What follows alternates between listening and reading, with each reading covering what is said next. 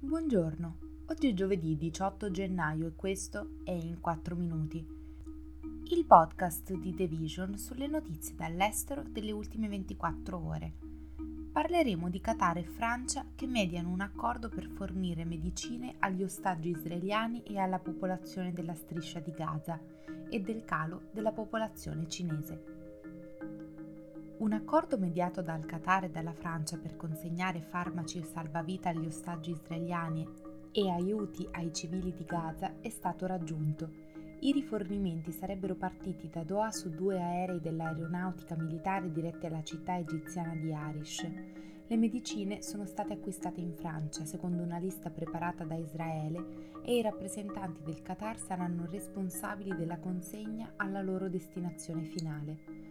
Da Hamas fanno sapere che la consegna comprendeva centoquaranta tipi di medicinali che sarebbero stati portati dalla Croce Rossa in quattro ospedali della Striscia di Gaza e poi distribuiti in seguito anche agli ostaggi.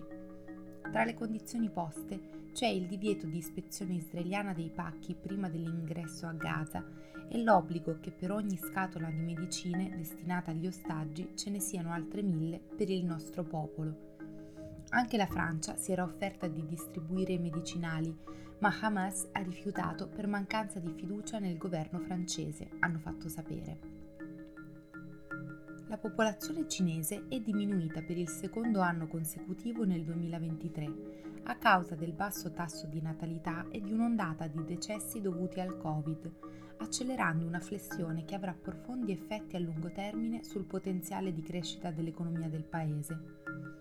L'Ufficio Nazionale di Statistica ha dichiarato che il numero totale di persone in Cina è sceso di due virgola zero otto milioni a un totale di uno virgola quattro miliardi di persone l'anno scorso.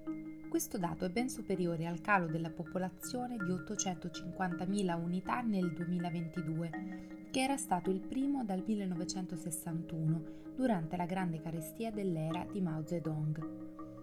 Per quanto riguarda le nuove nascite, queste sono scese del cinque virgola sette per cento a nove virgola zero due milioni e il tasso di natalità ha raggiunto il minimo storico di sei virgola trentanove nascite per mille persone, in calo rispetto al tasso di sei virgola settantasette nascite del duemilaventidue.